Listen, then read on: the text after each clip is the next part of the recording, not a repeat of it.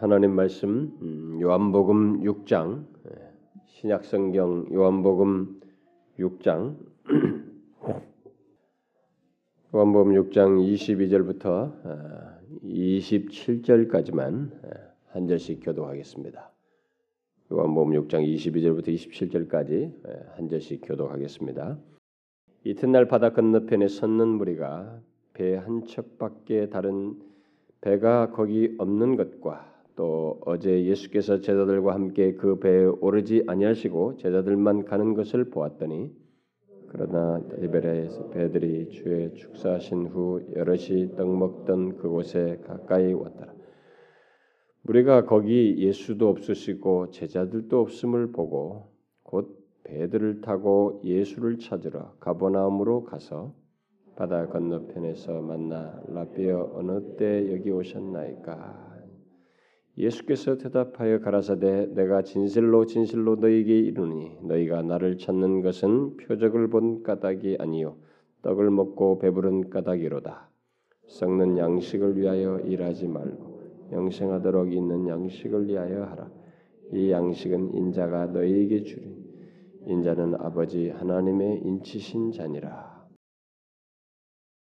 우리가 새 생명 그리스도 안에 들어와서 마귀의 권세에 있지 아니하고 이제 하나님을 만나고 예수 그리스도 안에서 구원을 맛보는 것, 이 세상의 삶이 전부가 아닌 영원한 삶이 있음을 알고 그런 새 생명을 얻게 되는 이 새 생명 출산을 위한 이 관계 전도를 우리가 어떻게 체계적이고 구체적으로 할 수 있는가라고 했을 때 이미 제가 작년 복음잔치 때에도 말씀드렸다시피 그것은 누군가를 향해서 구체적인 대상을 향해서 우리가 뭐 관계전도다 이런 말을 쓰지만은 대상을 향해서 정말로 마음을 쏟아야 됩니다. 그렇게 하지 않고 어, 그 이것이 이루어지지 않기 때문에 그런 구체적인 일을 어, 하기 위해서 이 시간 말씀을 살피려고 합니다. 여러분과 저는 예수를 믿는 사람은 모두 다 복음을 전해야 한다는 것에 대해서 잘 알고 있습니다. 또 우리는 모두 그러고 싶어 하죠. 음, 그러고 싶어 합니다. 그러나 많은 사람들이 예, 세월이 흘러가도 또 그 자신들이 그 알고 있는 것, 그 주님의 그 유전적인 아, 아, 유언적인 그 우리에게 하신 유언적으로 하신 그 말씀, 어, 최종적으로 복음을 전파하라고 하신 그 최대위임 명령을 우리들이 사실상 잘 실행치 못하고 있습니다. 이 복음을 전해야 된다는 것을 다 알면도 불구하고 왜 그런가? 그 이유가 여러 가지 있겠지만은 한 가지 중요한 이유는 마음은 있지만 어떻게 해야 할지를 모르고 또 복음을 전할 대상자, 아, 또 복음을 필요로 하는 그 이 세상을 우리들이 잘 모르기 때문에 그래요. 어떤 면에서 우리 예수 믿는 사람들이 잘 할 것 같지만은 또 의외로 아, 잘 모르기 때문에 그러기도 합니다. 그야말로 그저 복음을 전해야 한다는 것만 알고 있지 그 다음을 우리들이 모르는 것입니다. 그래서 지난 몇 년 동안의 그 시행착오와 우리들의 그런 문제들을 그나마 극복하고 복음을 전할 수 있도록 돕기 위해서 구체적이고 체계적인 이 가이드, 가이드라인을 이렇게 어, 좀 제시하려고 합니다. 그런 것에 의해서 복음을 좀 전하려고 해요. 그래서 우리가 그런 그 제시를 뒤에도 한 것입니다. 우리는 그동안 복음 에, 복음 전도를 하지 않을 수 없는 이유를 제가 이 그 복음 잔치를 앞두고 한 주 정도 전에 예, 계속 살펴왔습니다. 그래서 우리들 대부분은 복음을 전해야 한다는 것을 다 잘 알고 있어요. 그리고 그럴 마음 또한 여러분과 우리는 모두 가지고 있는 줄 알고 있습니다.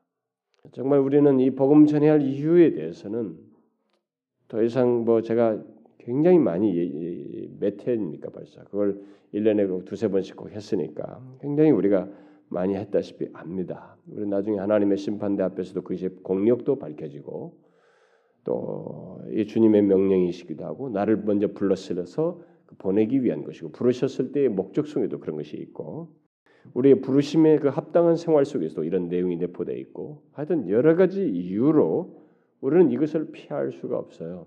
예수를 믿게 된 사람, 먼저 복음을 알게 된 사람은 진주를 소유한 자가 이걸 감출 수 없는 보물을 소유한 자가 그것을 감출 수 없다는 면에서도 그렇고 여러 가지 면에서 우리는 그 이유가 너무 선명합니다. 그래서 우리들은 정말 그런 예수를 믿게 된 자, 그리스도인 된 자는 누구나 그런 동기부를 다 가지고 있어요. 예, 해야 된다는 거, 복음을 전해야 된다는 건. 근데 문제는 우리들에게 가장 좀 결함을 가지고 부족한 것이 있다면 어떻게 해야 하는가라는 것이에요.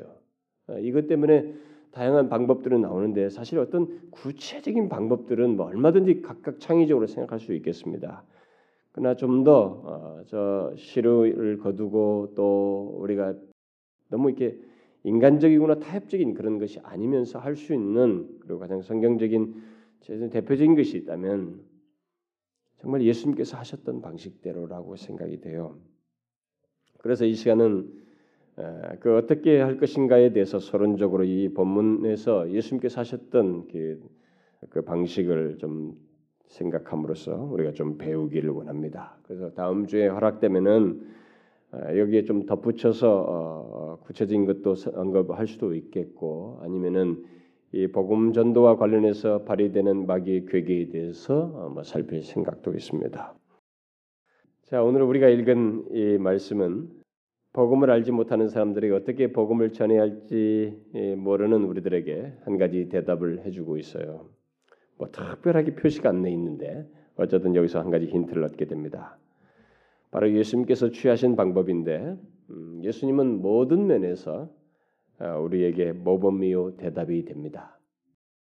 아, 여러분들은 예수님의 말씀을 읽더라도 뭐 이런 것들은 관심이 없죠. 나 개인에게 주시는 말씀, 뭐 나에게 무슨 뭐 좀 은혜가 될 말씀, 나의 구원에 뭐 어떤 관련된 말씀 이게 직접적으로 와닿는 것에는 멋찡하고 감동적이고 듣고 싶어하고 하지만은 책임을 다하는 그 은혜를 소유한 사람의 그 책임에 대해서는 별로 은혜를 어, 경험하지 못하는 뭐 이런 그런 생각을 가지고 있죠. 근데 여러분 신앙생활의 경험 속에서 한 가지 확인한 것은 이 교회 역사 속에서도 성경에서도 증명된 사실이 뭐냐면 하나님으로부터 받은 은혜가 어디서 가장 활기를 띠냐면 그것을 활용할 때예요. 그 은혜를 힘입어서 어떤 식으로든 하나님 앞에 더 나오고 더 예배 참여하고 더 말씀 듣고 더 누군가를 은밀하게 섬기고 봉사를 하고 복음을 전하면서 고난을 겪고 어떤 식으로든 그 은혜를 표현할 때 이 은혜는 생기를 더하게 되어 있습니다. 그래서 은혜를 입은 자들이 죽는 이유는 활동성이 없어서 그래요. 여러분 아이들이 생명을 소유하고 움직이지 않고 가만히 놔둬보세요. 죽습니다. 근육도 죽고 모든 기능이 마비돼요. 끝없이 움직여야만이 그 생명은 은혜는 더 가일층되는 거예요. 경험적으로 더 생기를 더하는 것이에요. 그래서 우리가 이런 부분에서도 편중되게 은혜를 감동을 받는 것이 아니라 이런 내용 속에서도 우리가 감동을 힘입어야 됩니다. 여러분들 그런 것에서 좀 제발 이렇게 편식하지 않기를 바래요. 우리는 여기서 예수님의 모범을 보게 되는데 그는 삶, 삶에서뿐만 아니라 복음을 전하는 데서도 과연 모범적이에요. 우리가 영원히 따라야 할 모범입니다. 오늘 본문을 보게 되면 우리들이 흔히 오병이어라고 하는 것, 물고기 두 마리와 이 보리떡 다섯 개로 오천 명을 먹이신 사건 이후에 예수님께서 사람들에게 복음을 전하는 장면입니다. 이 내용을 통해서 복음을 구체적으로 결국 결론적으로 전하는 내용이 뒤에 57절까지 연결돼서 나타나게 되는데 오늘 우리가 읽은 내용 속에서 22절 그 어, 초대 이튿날이라고 하는 것은 이 보르떡 다섯 개와 물고기 두 마리를 5천 명 이상이 먹고 난 그 다음 날을 얘기하는 거죠. 어, 사람들은 예수님께서 보리떡 다섯 개와 물고기 두 마리로 5천 명을 5천 명이 넘는 자신들을 이 먹이신 것에 굉장히 놀랐습니다. 그래서 그 이제 앞에 오늘 읽지 않았습니다만 앞 구절의 그 15절에 보게 되면은 이런 분이야말로 우리가 걱정 없이 우리가 이, 런 분이 왕이 된다면 임금이 된다면 우리야 정말 걱정 없지 않겠는가 이런 단순한 생각을 했던 것입니다. 물질적인 차원에서 예수 그리스도를 바라보았던 거죠. 그래서 그를 억지로 임금 삼으려고 했다는 것입니다. 그것을 아신 주님께서 그들을 피하여 가셨고 그 다음 날에 바다 건너편으로 가 계셨던 것입니다. 그런데 사람들은 그를 찾아서 헤맨 거예요. 그 근처도 다시 왔다가 못 찾은 것입니다. 그래서 사람들은 그를 찾아서 마침내 이제 아, 그에게 왔는데 그러자 주님께서 이제 오늘 읽은 말씀 26절에서 말씀을 하고 있죠. 26절 27절 말씀을 뭐라고 말해 26절에서 너희가 나를 찾는 것은 떡을 먹고 배부른 까닭이라 이렇게 말씀을 하신 다음에 드디어 본론적인 얘기를 합니다. 네? 복음의 내용을 얘기해. 27절에 바로 그거예요. 썩는 양식을 위하여 일하지 말고 이들은 지금 썩는 것에 대한 생각이 있는 것이에요. 그러니까 다 그게 맞아떨어진 것입니다. 그 지금 자기들은 먹는 거예요. 이게 해결되니까 그것만 있으면 된다라고 거기에 모든 것이 집중되어 있는데 딱 소극적으로 먼저 그들의 상태를 말해주면서 썩는 양식을 위하여 일하지 말고 영생하도록 있는 양식을 위하여 하라. 근데 이 양식은 내게 있다. 나를 믿. 그래서 쉽게 말하면 이 양식은 인자가 너에게 준다라는 말은 뭐예요? 나를 믿으면 그 양식을 얻는다. 바로 그 복음의 핵심을 얘기한 것입니다. 예수 그리스도 안에 생명이 있다. 너희들이 그렇게 찾고 있는 영혼의 양식, 영원한 삶의 양식이 내게 있다라는 사실을 말하기 말씀하셨고 그 이유로 이제 계속 추가적인 내용들을 덧붙이고 있습니다. 자, 우리가 여기서 이제 주목할 내용은 주님께서 그 무리들이 이 배고픈 채 있는 것을 아셨고 그 문제를 관여하심으로써 결국 배불리 먹게 불쌍히 여겨서 배불리 먹게 하시고 마침내 이 복음을 전했다는 사실입니다. 여기서 이제 복음을 전하기 위한 최초의 일이 무엇인가를 생각해야 됩니다. 그것은 적극적으로 말하면 예, 그들의 문제, 그들의 현실, 그들의 상황을 주님께서 아시고 이들이 배고파 있는 걸 아셨거든요.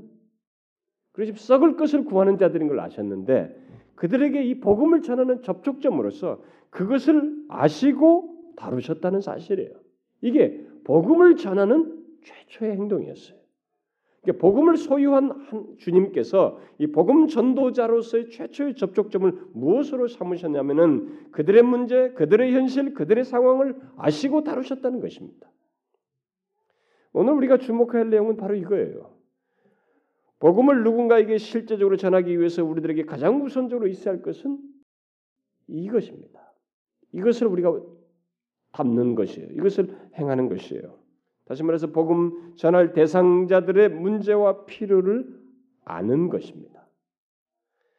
어느 정도까지 알아야 하냐면 예수님께서 이렇게 연민하시듯이 그래서 연민하시고 깊은 동정과 그들에 대한 사랑을 가질 정도 나타낼 정도로 가지시고 나타낼 정도까지 알미 있어야 됩니다.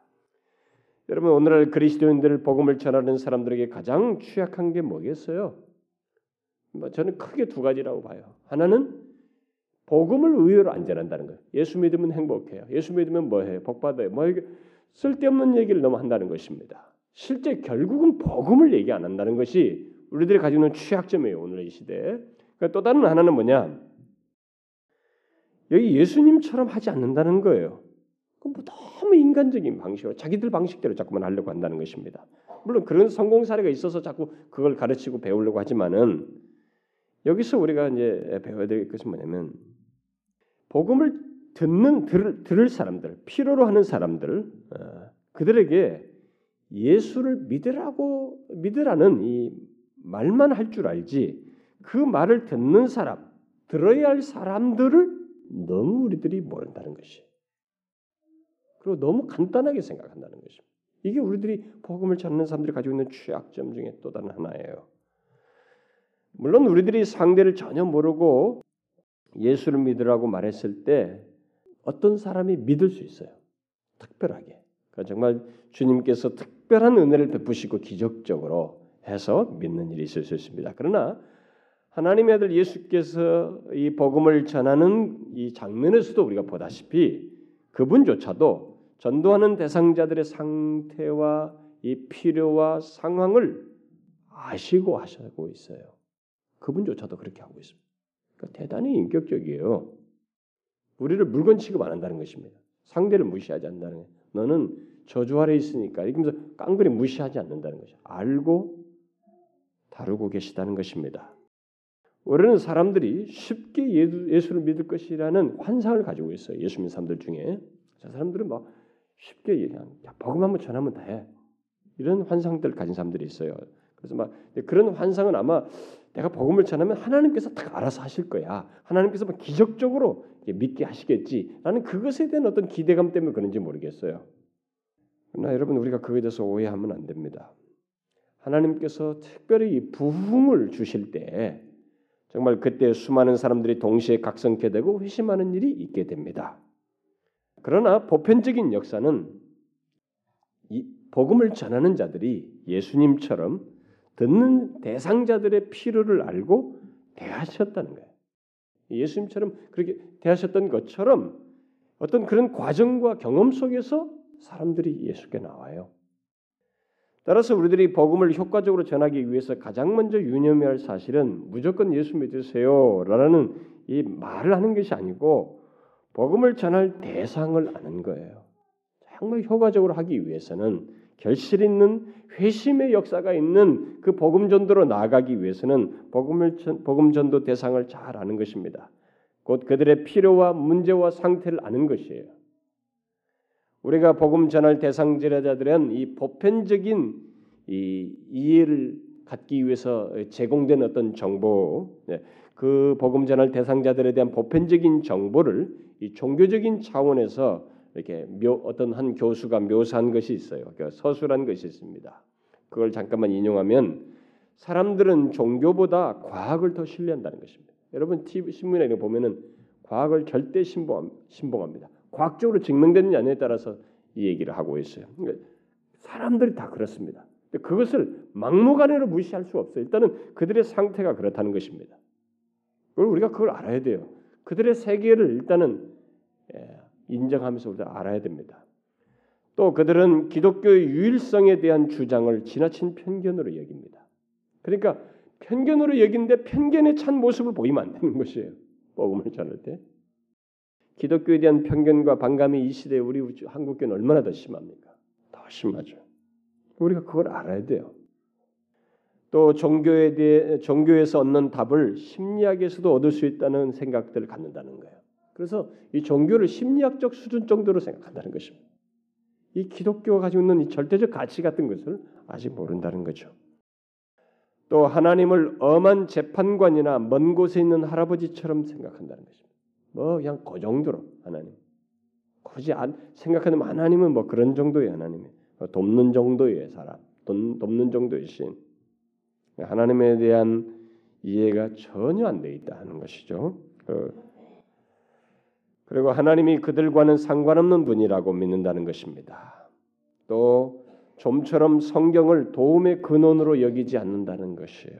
성경에 대한 잘못된 지식들을 가지고 있습니다. 또 이단 종파의 진리에 대해서 애매한 입장을 취합니다. 그것에 분별할 능력이 없고 그냥 비슷한 것으로 생각한다는 것입니다.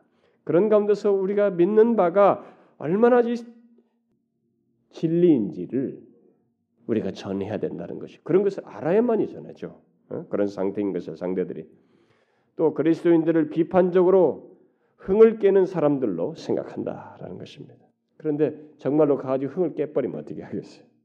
그렇게 생각하고 있는 사람들이 그러니까 그 편견만 더 가, 가중시키는 것입니다. 그리스도인들에 대한 오해가 있어요.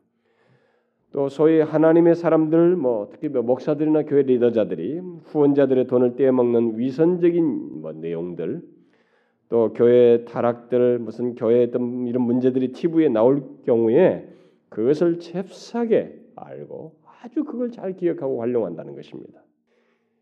여러분 지금도 그렇잖아요. 예수 믿는 사람들 그 교회 이런 잘못들에 대해서 얼마나 예민합니까? 이 사람들이 정말 다른 것은 그렇게 예민하지 않아요. 음? 이런 건 정말로 예민합니다. 또 사람들은 대학 졸업 후에 직장을 얻지 못할까 염려, 직장 문제에 대한 고민이 있습니다. 부부간의 문제에 대한 고민을 가지고 있어요. 여러분 잘 보시면 아무리 멋있어 보이는 부부도 잘 보면 다 문제가 있어요. 없는 부부 없습니다. 그리고 자신의 가족 관계가 자식, 가족 관계에 대한 어떤 의문들을 각자 가지고 있어요. 불안정성 뭐 이런 것들을 가지고 있다는 것입니다. 그리고 전통적 가치를 포기하는 하고 싶은 유혹들을 다 가지고 있다는 것입니다. 그러니까 이런 부분에 대해서도 우리가 이해를 가지고 있어야 된다는 거예요. 그리고 성공을 위한 부단한 경쟁들을 하고 있고 그런 것에 직면해 있다는 것입니다. 그래서 여러분 성공에 대한 목마름이 있기 때문에 다 그래서 예수 믿으면 잘 돼요가 어필되는 거예요. 어떤 사람들에게 그 사람들이 성공의 차원으로서 예수 기독교를 생각하는 일. 그래서 긍정의 힘이 이게 먹히는 것입니다. 또 40세 이후에 실직할까 봐 사람들이 두려워한다는 거예요. 실직 걱정이 이거 이 학자가 미, 미국 사람이에요. 미국 사람들도 그런다는 것입니다. 우리나라도 사후정이란 말이 있잖아요. 자신의 외모가 초췌해지고 거부당하지 않을까 염려한다는 것입니다. 외모에 대한 걱정 안 하는 사람이 없다는 거예요. 의외로. 아 정말 그런가요? 우리 교회 성도들은 뭐 좀 덜 신경 쓰는 것 같습니다만 그래서 우리 외부 교인이 와가지고 우리 교회 참 자매들은 좀 얼굴 좀 치장하면 좋겠다고 여기 뭐 오직 예수밖에 모르냐고. 그 저는 저도 깊이 공감합니다. 예. 너무 이게 꾀죄죄하게 이렇게 막 거의 안 하고 이게 있는 것은 여기 우리 교회를 찾아오는 사람들에게 오히려 실망을 줍니다. 예. 어쨌든 사람들이 이 외모에 너무 이렇게 다 신경 쓴다는 거예요. 음? 멋으로 그러고 나이 들어도 여러분 굉장히 그렇습니다. 그럼 나이 들어도 여러분 주름 생기는 거 막 이 목 주름, 눈 밑에 주름 막 이 사람들이 굉장히 기겁합니다. 그러니까 뭔가 늙는 것에 대해서 두려움이 있다는 거예요. 사람들이. 그리고 늙으면 외롭고 무능해질 거라는 생각 생각 속에서 염려한다는 것이며 노후 문제를 두려워한다는 것. 이게 사람들이 가지고 있는 종교적인 차원에서 가지고 있는 보편적인 정보들이라는 거예요. 우리가 이런 보편적인 그 생각에 대한 정보에다가 우리들이 어떤 사람을 개인적으로 이렇게 접촉하게 되면 더 이제 그 사람의 개인적인 것 이런 보편적인 정보가 이 사람에게 얼마나 더 어떤 것에서 특별하게 두드러지게 또 이 실제적으로 고민되고 있고 필요를 가지고 있으면 문제가 되고 있는지를 우리는 더욱 알게 되겠죠. 이런 것이 굉장히 중요하다는 것입니다. 우리들이 복음 전도를 하기 위해서 예수님의 이 모범을 따른다면 가장 먼저 이 작업을 해야 된다. 알미션이에요. 대상자들의 대상자들 아는 것이 있어야 된다는 것입니다. 아, 예수님은 이게 무리를 만나든지 이게 개인을 만나든지 그들의 필요를 잘 파악하셨습니다. 여러분 예수님께서 사람 만나는 거 잘 보시면 너무 놀라워요. 정말 그들의 필요를 다 아십니다. 아시고 건드리셔요. 그 퀘션이 나옵니다. 그 사람에게서. 질문이 나오죠. 답을 주셔요. 여기도 보면 질문 가지고 찾아온 거거든요. 이 사람들이. 막 찾아오는 거예요. 뭐예요? 필요를 건드렸기 때문에 그래요. 그걸 아시고 건드렸기 때문에 그렇습니다. 이게 복음 전도의 최스텝이에요. 우리가 너무 복음 전도를 피상적으로 생각하는 거예요. 너무 쉽게 생각하는 거예요. 주님 방법을 우리가 써야 됩니다. 그들의 필요를 아는 것, 아주 예민하게 아는 것. 예수님도 그러셨는데 우리가 그래야 된다는 것입니다. 그러므로 우리들은 우리 주변에서 반복적으로 만날 수 있는 사람이든지 아니면 내가 찾아가서 반복적으로 만날 수 있는 사람이든지 그 대상들에게 복음을 전하기 위해서 가장 먼저 그들을 알기 위한 노력, 그야말로 그 사람들이 어떤 상태에 있는지를 살펴 아는 일을 해야 됩니다. 예를 들어서 그가 현실적으로 어려워하는 것이 무엇인지, 또 정신적으로 고통받고 있는 것이 무엇인지, 혹시 삶에 지쳐서 힘들어하고 있지는 않은지, 외로워하고 있지는 않은지, 학대받고 있지는 않은지, 그 대상이 무엇을 지금 생각하고 있으며 무엇이 되기를 원하는지, 그리고 무엇을 하고자 하는지 이런 것들을 우리가 알고자 해야 된다는 것입니다. 이게 복음 전도를 위한 다 작업 속에 있어야 된다는 거예요. 우리 주변에는 마음의 상처를 가진 사람들이 굉장히 많습니다. 여러분들 우리가 생각하는 것 이상으로 상처가 있는 사람들이 정말로 많아요. 그게 내가 알고 그와 그것이 그 관계 속에서 나에게 말해질 수 있으면 복음 전도는 굉장한 성공률을 갖습니다. 그는 복음을 들을 수 있는 상태까지 나아갈 수 있는 확률이 굉장히 높아요. 그래서 그걸 알아야 됩니다. 근데 대부분의 사람들이 그 상처를 가지고 있어요.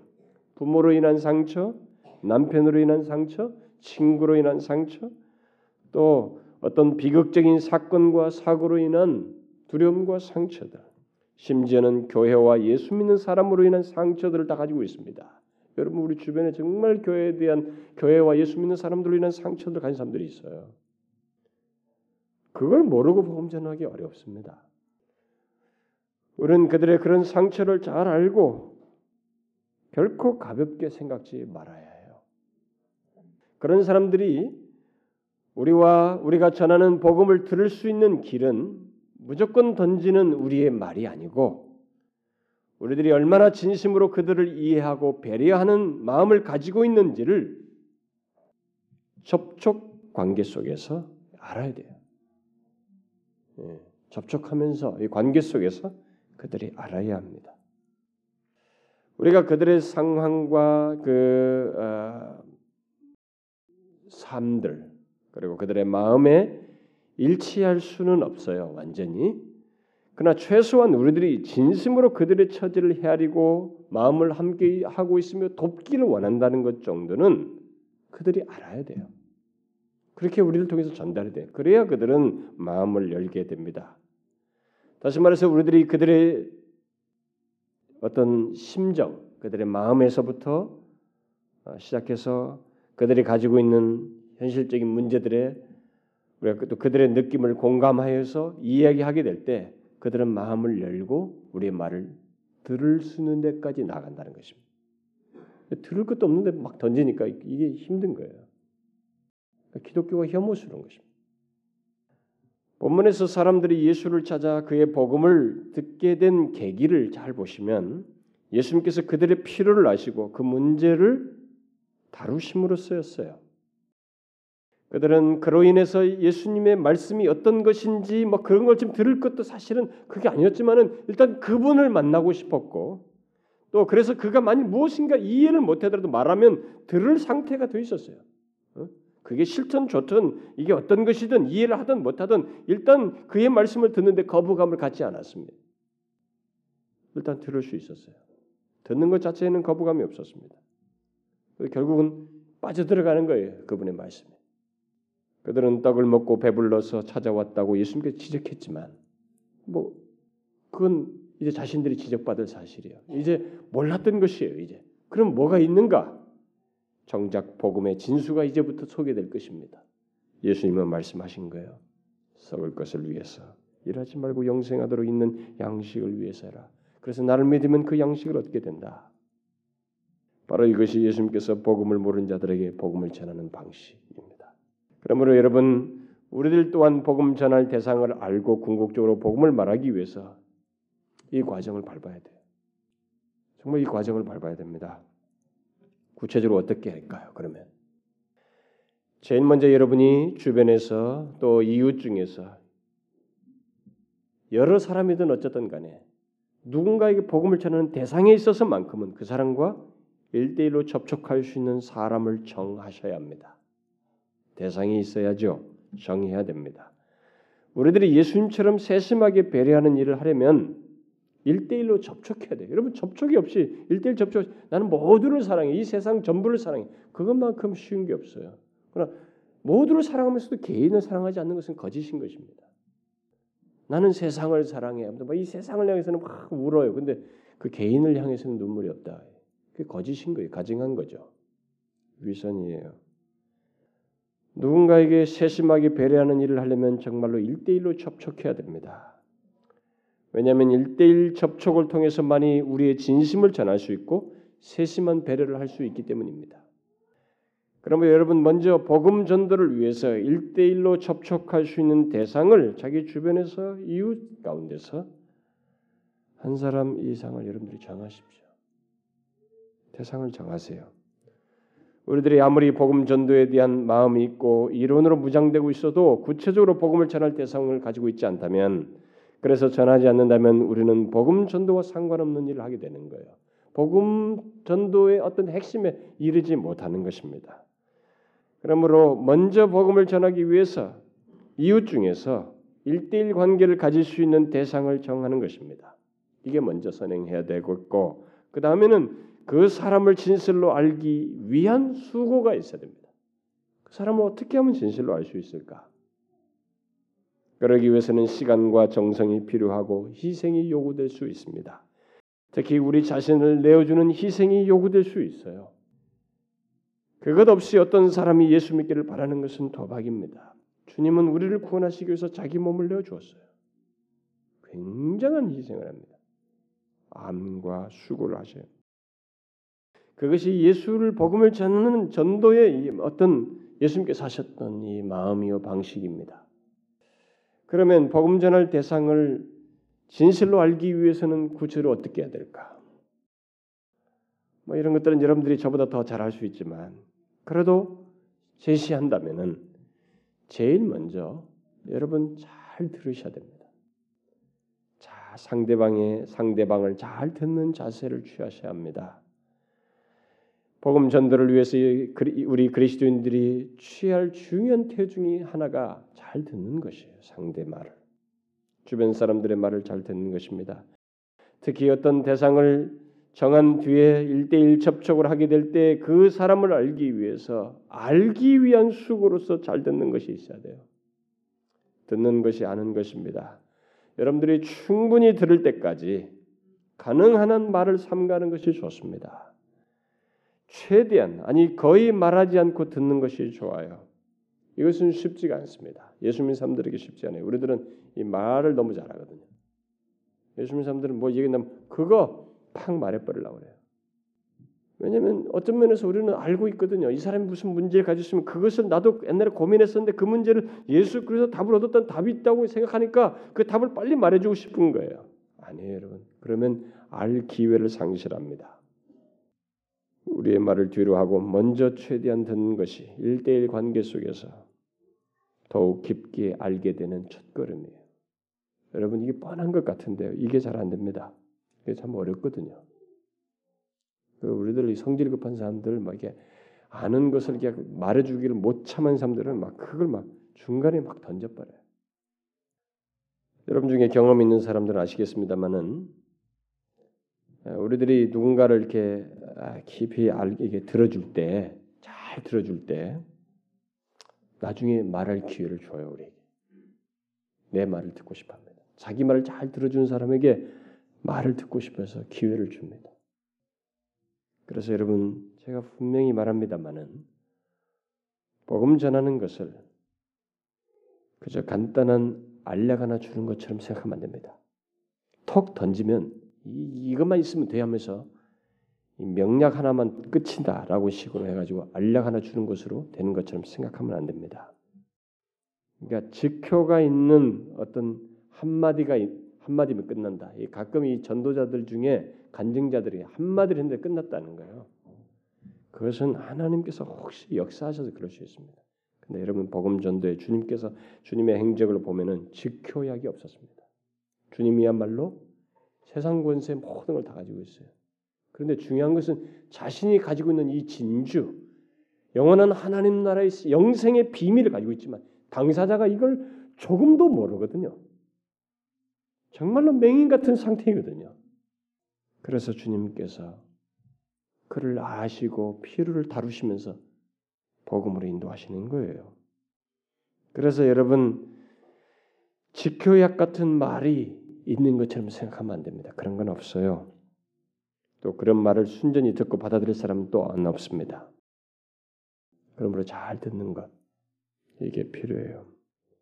그리고 그 다음에 우리들이 일대일 복음 전도 대상을 잘 알기 위해서 취할 수 있는 태도는 여러분 그 사람을 잘 알기 위해서 그 사람과 공통 분모를 나도 좀 알고 싶고 좀 소유하는 것이 필요합니다. 그 뭐겠어요? 우리가 이런 면에서 우리는 그들과 공감할 수 있는 지식을 많이 갖는 것이 좋습니다. 예수 믿는 사람들이 편협한 사람들이 너무 많습니다. 참, 뭐 저도 그런 면이 있습니다만은 예수 믿는 사람들이 너무 편협해요.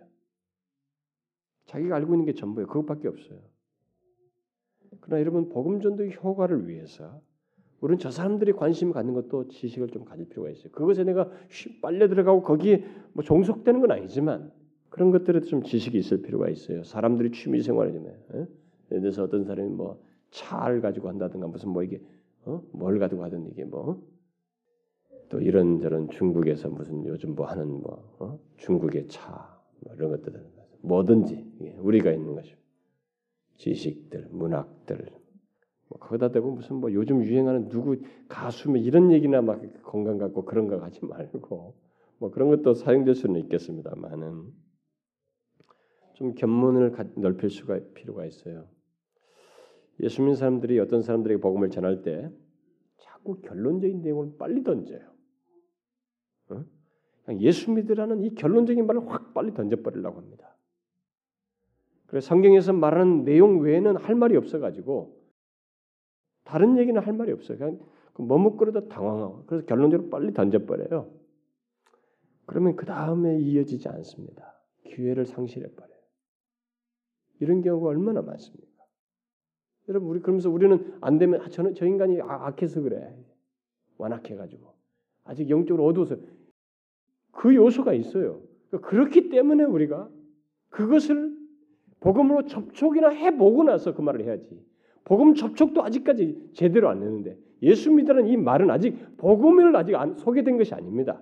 그것을 소개하기 위한 최초의 말은 될 수 있을 망정 이 사람은 지금 복음을 아직 맛을 못 본 거예요. 예수 그리스도가 어떤 분이신지 아직 모르고 있는 것입니다. 거기까지 가기 위해서 우리가 그를 알 필요가 있단 말이에요. 그를 알기 위해서 이런 견문이 필요로 한다는 것입니다. 그래서 우리는 종종 말이 통하는 사람들에게 더 많은 말을 하는 거 아시죠? 뭔가 이게 공통 분모가 있고 자기가 아는 것이 이길 때 말이 통해요. 제가 옛날에 부목사 시절에 어떤 한 어떤 여자 집사분이 있었습니다. 자기 남편 좀 제발 좀 전도 좀 해달라는 거야.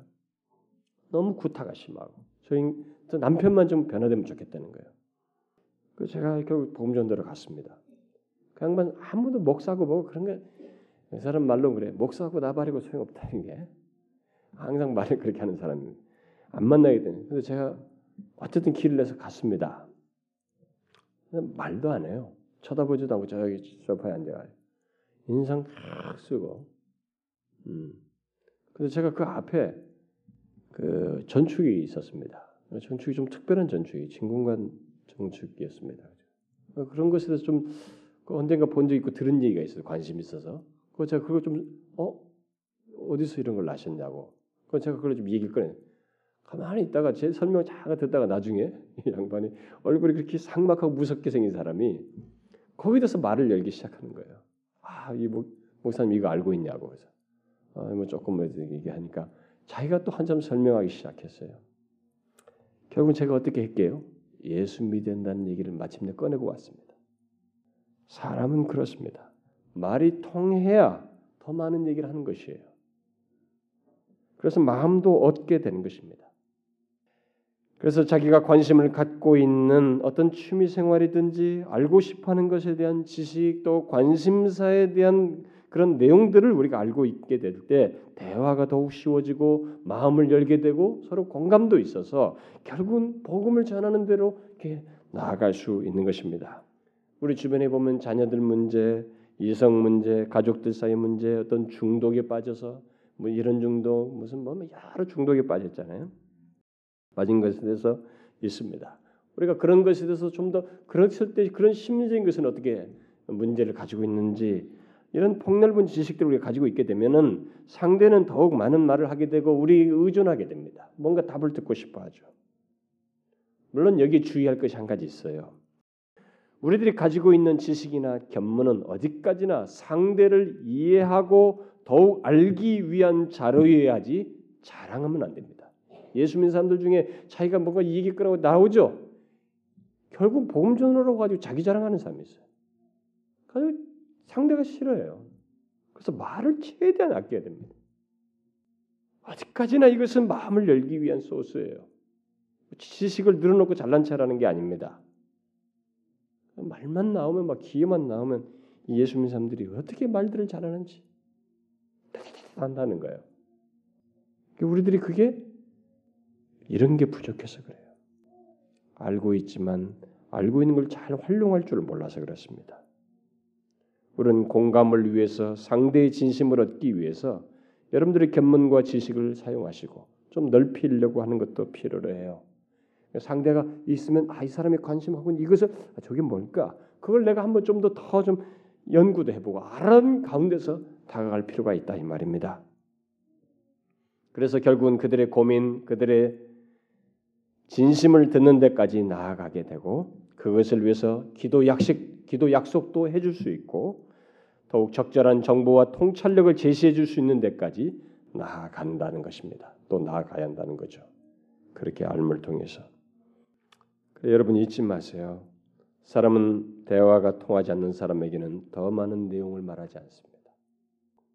그걸 알고 그 사람 자신의 진심을 이렇게 얻기 위해서 우리는 그 사람에게 관심이 있어하고 그 사람이 다가갈 때 필요로 하는 정보나 견문이나 지식들을 좀 알고 가는 이런 수고가 필요하다는 것입니다. 복음 전도를 위해서. 꼭 이런 수고를 좀 하세요, 여러분. 너무 쉽게 생각하지 마세요. 그러면 복음 전도 대상에게 우리가 취할 태도는 이것밖에 없는가? 이것이 전부인가? 그건 아니죠. 우리들이 어떤 사람을 더욱 깊이 안다는 것은 그에게 가장 중요한 것을 말하기 위함입니다. 가장 중요한 것을 전달하기 위함이에요. 그에게 필요한 것, 절실하게 필요한 것을 전달하기 위함입니다. 그게 뭐예요? 복음입니다. 죄에서 구원 얻는 길을 제시하기 위함입니다. 그 사람이 가진 영혼의 갈증을 해결될 수 있는 영혼의 갈증이 해결될 수 있는 길을 제시하기 위함입니다. 사람은 누구나 영혼의 갈증을 가지고 있어요. 그 갈증 때문에 무엇인가 심취하고 중독에 빠지는 것입니다. 여러분 인간이 지금 그냥 본능이라고 생각하고 인간이 다 똑같다고 생각하지만 아니에요. 인간 모두가 공통적으로 가지고 있는 이 영혼의 갈증 때문에 빠져 들어가는 게 뭔가에 중독이 되는 거예요. 이거 해보다 안 되고 저거 해보다 안 돼. 뭐 흘러가는 시간, 인생 뭔가에 빠지지 않으면 이게 안 되는 것이. 여기 허전함이 메꿔지지가 않는 것이에요. 어떤 사람은 심지어 이 학구적인 사람들은 공부를 공부를 공부하는 것으로 자신의 그걸 메꾸려고 영혼의 갈증을 메꾸려고 어떤 사람은 일에 빠져서 성취감으로 자식에 대한 집착으로 어떤 사람 주부들은요 자식에 대한 모든 것 투자하면서 집착과 투신을 통해서 영혼의 갈증을 해결해요. 너만이 나의 소망이다. 희망이다. 틀렸어요, 여러분. 자식은 소망 아닙니다, 여러분. 우리가 청지기로서 양육하고 그리스도께 인도하며 봉사하고 섬길 뿐이에요. 그게 다 뭡니까? 영혼의 갈증을 잘못된 데서 해결하려고 하는 것이에요. 어떤 사람은 돈으로 영혼의 갈증을 해결하려고. 어떤 사람은 이성적인 사랑, 정욕으로, 술과 도박과 마약으로 이런 것들로 영혼의 갈증을 해결하려고 그래요. 해결됩니까? 인간은 더 망하게 돼 있어요. 어거스틴이 말한 대로 하나님을 발견하기 전까지는 이 영혼이 안식을 못하게 돼 있습니다. 이 갈증이 해결되지 않게 돼 있어요. 우리가 궁극적으로 말해줄 것은 그겁니다.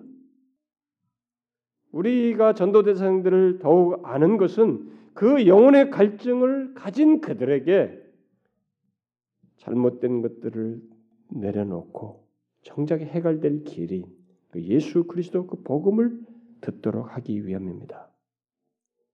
이 목적을 우리가 어떻게 이룰까요? 여러분 그들에게 이 결국은 이 복음을 전해야 되는데 이 그걸 주기 위함인데 그 목적을 이루기 위해서 그럼 어떻게 될까요? 복음이 무엇인지 스타디를 하고 성경 지식 예 복음이 무엇인지를 알아야 됩니다. 알아야 되는데 이런 식으로 좀 점검할 필요가 있어요. 먼저 복음을 전하려는 우리 자신이 이 복음을 정말 소유하고 있는지 우리 자신부터 점검해 봐야 됩니다. 우리로부터 복음을 들은 대상들이 여러분 잘 아셔야 됩니다. 그들이 우리들에게서 기대하고 알고 싶어 하는 것이 있어요. 여러분 잘 보시면 우리 주변의 사람들이 예수 믿지 않고 있는 주변 사람들이 그 영혼의 갈증이 있거든요. 그 갈증 때문에 결국은 무엇인가를 또 찾고 또, 또 찾아요. 한 번에 심취했지만 이거 계속하지 않습니다. 나중에 딱 와요. 그럼 다른 것을 또 심취하게 되는데 이런 과정 속에서 우리에게서 예수 믿는 사람이라고 하는 사람을 알게 되면은 우리에게서 뭔가를 알고 싶어합니다. 뭔가를 기대하고 우리들 안에 무엇인가 있는지를 확인하고 싶어 합니다. 우리들이 누군가에게 복음을 전하려고 할 때 우리들이 꼭 유념할 사실이 바로 이겁니다. 우리들은 상대를 생각지 않고 그냥 전하기만 하면 되지 하고 이렇게 생각해서는 안 된다는 거예요.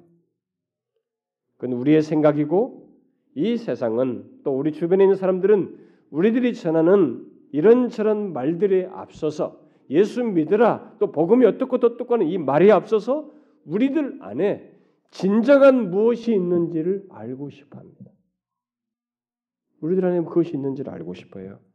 그들은 예수 믿는 우리들 안에 인간의 영혼의 갈증을 정말로 해소해 줄 무엇이 있는지,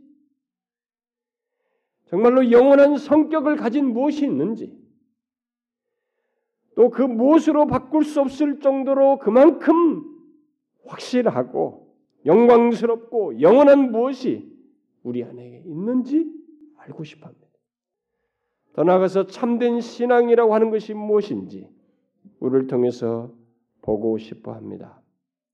물론 그들은 영적으로 소경된 자이어서 그런 것들의 실체를 몰라요. 보지 못합니다. 보지는 못하지만 최소한 자신에게 없는 무엇이 우리에게 있는지 보고 싶어 합니다. 이것만큼은 사실이에요. 삶의 진정한 무엇, 인생의 이 고민을 해결해 줄 무엇이 우리들에게 있는지를 그들이 알고 싶어 합니다. 지금도 여러분 우리 주변에 있는 사람들은 여러분과 저를 통해서 그걸 보고 싶어 합니다. 예수 믿는 우리를 보면서 인생의 진정한 무엇을 참된 의미가 무엇인지를 이게 좀 혹시 힌트를 얻을 수 있는지 기웃거립니다.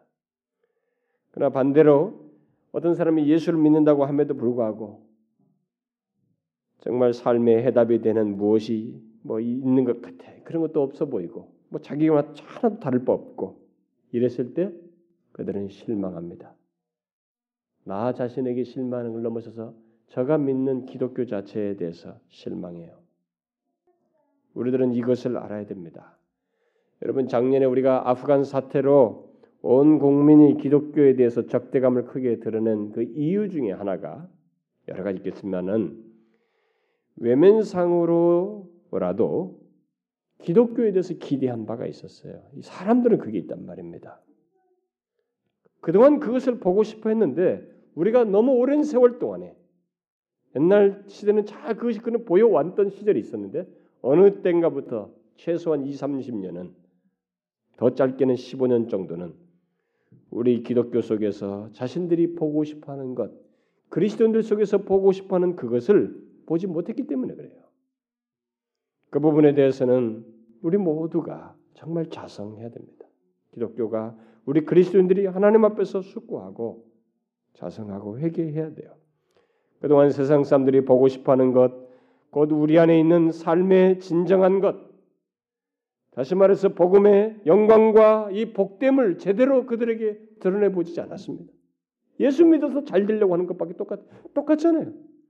어? 부동산 투기해서 잘 되려고 하는 거나 예수 믿어 잘 되려고 하는 그 수준으로 보여줬으니 저들에게 있어서는 아무것도 아니었습니다. 우리가 믿는 복음의 영광스러움, 예수 그리스도 안에 있는 참 생명의 가치, 이 고귀함을 그들은 보고 싶어 했습니다. 자신들도 외롭고 힘들 때가 있는데 그들에게 그 상황에서 답을 줄 수 있는 너희들이 소유한 복음 그 영생이 무엇인지 보고 싶어 했지만 보여주지 않았습니다. 우리가. 그래서 그런 거예요. 그것에 대한 반발인 것입니다. 물론 그 샘물교회가 잘못한 것이 많아요.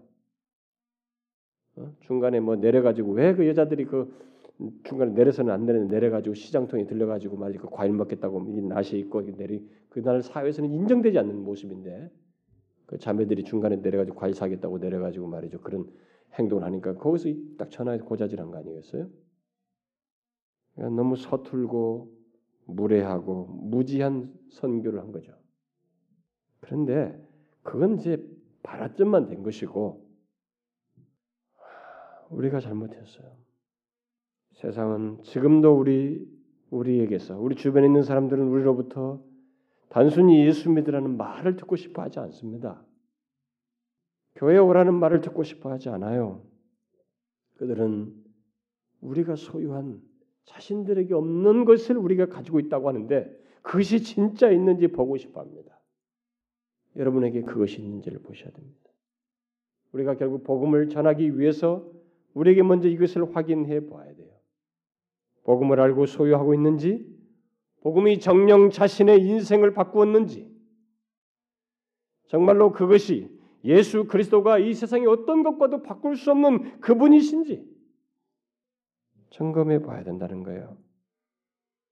그리고 예수 그리스도로 말미암아 자신의 삶이 다르다고 할 만한 무엇이 있는지 점검해 보라는 것입니다. 지금 우리로부터 복음을 들을 대상들은 우리 말에 앞서서 우리들의 매일의 삶이 어떠한지, 우리들의 삶 속에서 어떤 일들이 일어나는지, 일어나는 일들을 우리들이 어떻게 처리하고 있는지, 또 우리들의 시간과 돈과 정력을 우리들은 어떻게 쓰고 있는지, 우리의 삶의 목적과 방식은 어떻게 자기들과 다른지, 또 자식들의 공부 목적과 방식은 또 어떠한지, 다른 사람들을 대하는 태도는 어떠한지, 큰 일을 닥쳤을 때 또 불행스러운 일을 경험했을 때 어떤 반응을 보이게 되는지, 우리들은 정직한지 이런 것 등을 보고 싶어 합니다. 예수 그리스도 영원한 인간을 완전히 다르게 하는 그 복음의 진수가 있는지를 사실상 보고 싶어요. 그리고 그것에 따른 삶이 있는지를 그래서 뭔가 다르다고 할 만한 자극을 통해서 그러면 무엇이냐 이게 내가 볼 때 너는 다르다 이거 사건을 처리하는 방식, 상황에 대한 이해, 어떤 문제를 처리하는 방식, 어려움 앞에서 너희 담담함 그렇게 하게 하는 원인이 무엇이냐? 그걸 알고 싶어 합니다. 그게 바로 예수라고 하는 것. 말의 신빙성이 있게 하는 그 예수, 그 복음을 결국 듣고 싶어 하는 거죠. 이런 과정들을 생각하게 되면 복음 전도는 쉽지 않습니다. 특히 회심을 보기 위한 계속적인 복음 전도를 생각하게 될 때 우리의 진심이 드러나야 하고 우리의 삶이 묻어나야만 하기 때문에 정말로 한 생명을 출산하기 위한 산고를 겪는 아이의 엄마와 같은 수고가 요구됩니다. 그러나 정령 복음 전도는 그렇게 해야 합니다. 한 생명을 출산하는 산고를 겪어야 해요. 쉽게 된다는 생각은 하지 말아야 됩니다. 그러므로 여러분, 우리들이 지금 새 생명 출산을 위해서 체계적으로 관계 전도를 하자는 것, 이게 바로 교회예요. 단숨에 그 날짜가 돼서 그날 탁그 전날 그 전주에 누가 한 사람 꼬드기가 데려오는 것을 하지 말라는 거예요. 13주, 14주 정도. 어쩌면 저는 6개월부터 전부터 하고 싶었어요. 근데 연초 이게 맞고 사역자도 바뀌고 뭐 이래서 미루고 미뤄서 이 정도 하는 게 좋겠다고 그래서 이번에 13, 14주 정도 하는 것입니다. 매주마다 그 사람들에게 이번에는 뭐 하고 그 다음 주는 뭘 하고 그 다음 주는 뭐 하고 그 사람들에게 어떤 식으로든 관심과 알기 위한 수고와 여러분들의 그런 작업들을 그나마 최소로라도 좀 가이드를 해주려고 그런 걸 정해놓고 인도를 하고 있는데 그걸 따라서 해보세요.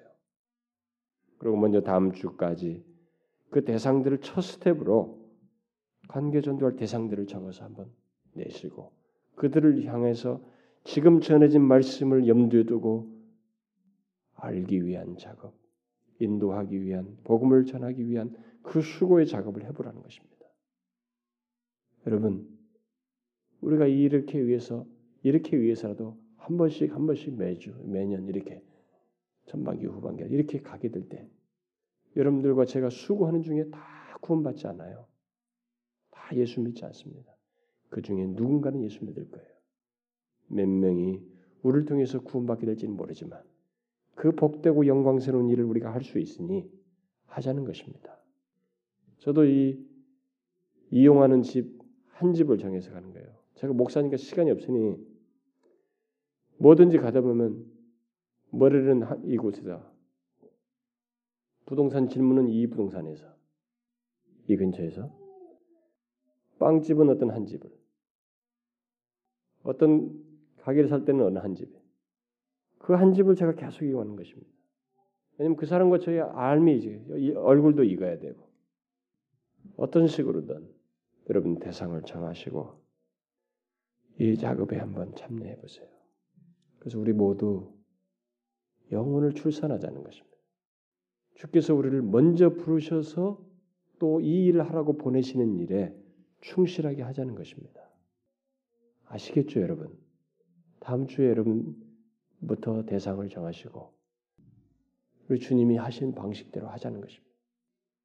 대충 하지 말고 진짜 그 대상을 알고 그 대상을 정말로 배려하고 사랑하고 구원코자 하는 열심과 수고 속에서 여러분과 저의 삶을 바꾼 복음을 말하자는 것입니다.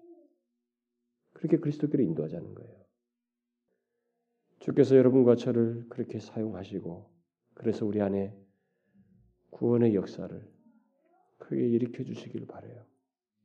그동안 하나님은 우리에게 초창기에 사람을 저절로 보내주다시피 했습니다. 이제는 우리에게 뿌리라고 하십니다. 안 뿌리면 안 된다는 거예요.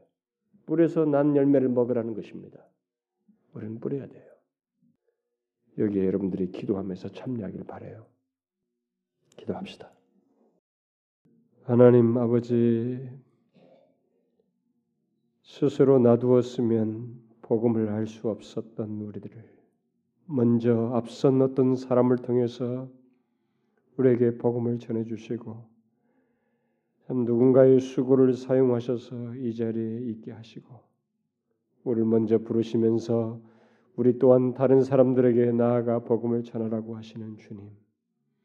우리가 이 주님의 말씀과 명령을 따라서 하나님이여 주관하는 영혼들 앞을 보지 못하고 영혼의 갈증은 가지고 있지만 해갈될 길을 알지 못하고 살아가는 이 숱한 영혼들에게 우리가 나아가서 정령 저들을 깊이 이해하고 알고 사랑하고 배려하고 수고하는 중에 한 생명을 출산한 것과 같은 이 새 생명 출산을 위한 작업을 하기를 원합니다.